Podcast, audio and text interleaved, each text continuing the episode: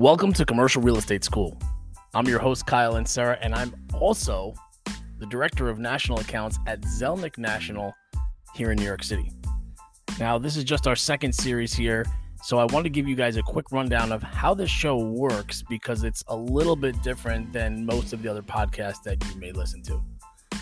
The guests are asked to come up with 10 topics, 10 things that they have found to be super important in their career things that they've done that have made an impact on their success. So they pick the topics. Each one of these topics, they get about four to 10 minutes. 10 minutes would be a little long. They're probably four to six minutes long. And they have to be, they're told they have to be packed with actionable information because you guys are busy, right? Got deals to do, got families to attend to. So each episode is just like that. You can pick and choose which episode you like to listen to. Um, and it's just valuable inside information from some of the top performing brokers in the country. So I hope you guys enjoy it. This is Chloe Heiligenstein from Colliers International in Charleston, South Carolina.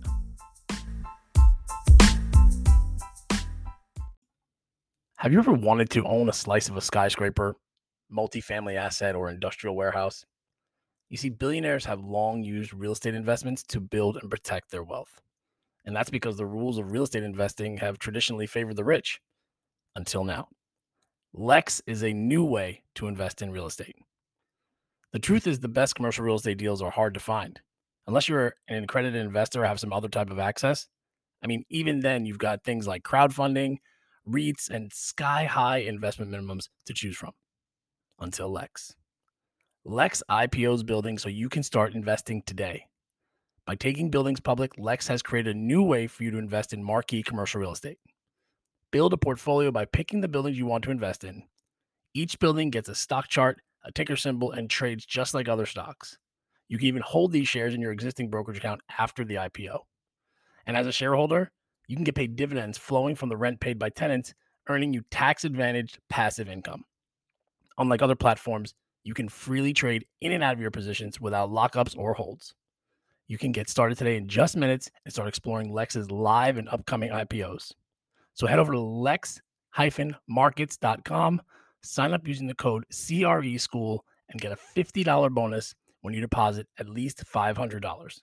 Again, that's lex-markets.com, code CRE School. Lex, real estate investing for all. I love this topic. I'm a big believer in this. You said be get used to being uncomfortable.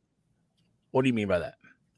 Yeah, so that's this is something I think a year and a half ago, our market president Jim Garrett really he said it and it really stuck with me. I was like, I've I've never thought about that of like being in a situation or trying something new. It's obviously going to be uncomfortable. Cold calling, so mm. uncomfortable. Mm. Why should it be comfortable to call a stranger and try to strike up a conversation with them and right. get them to trust you in selling or helping them find commercial real estate.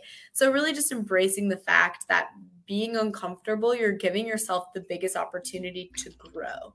So, really, just challenging yourself to step outside of your comfort zone because that is a real thing. Your comfort zone waking up every day, doing the same things every day, that is your comfort zone. If you don't step out of that, you're never going to grow as a person. And stepping out of that requires you to be uncomfortable.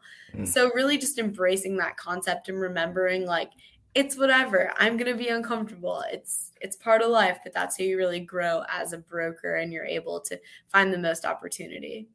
What is put you in the hot seat now? What was the most uncomfortable situation that you found yourself in in your first year in commercial real estate? I would say probably like canvassing and just walking up to a business and striking up a conversation and I mean essentially it's usually a like why are you here? What do you want? So right. just kind of getting comfortable and walking up to a business being like, "Hey, I'm looking for so and so." And just striking up a conversation and making it as natural and as fluid as you possibly can because again it is uncomfortable. It's not it's not a normal thing. If it was easy everyone would be doing it. So just challenging yourself and being being as present and really reading the room. If if they're very giving you the cold shoulder and don't want to talk to you you're just gonna walk out the door and be okay with that and that's okay. Yeah. so I think that is such a huge thing in this business. It's, you know, people who take it personally are going to get so burnt out and so stressed out because the way I've always looked at it is not always, but when somebody taught me was if they're that dismissive, you're wasting your time, right? Like you're exactly. not going to, you feel like you have to like, sometimes people get caught in the situation. They feel like, oh my God, now I have to like make it. I, I, that was so bad. They, they, you know, they turn their back, they walk away from me. They hung up on me.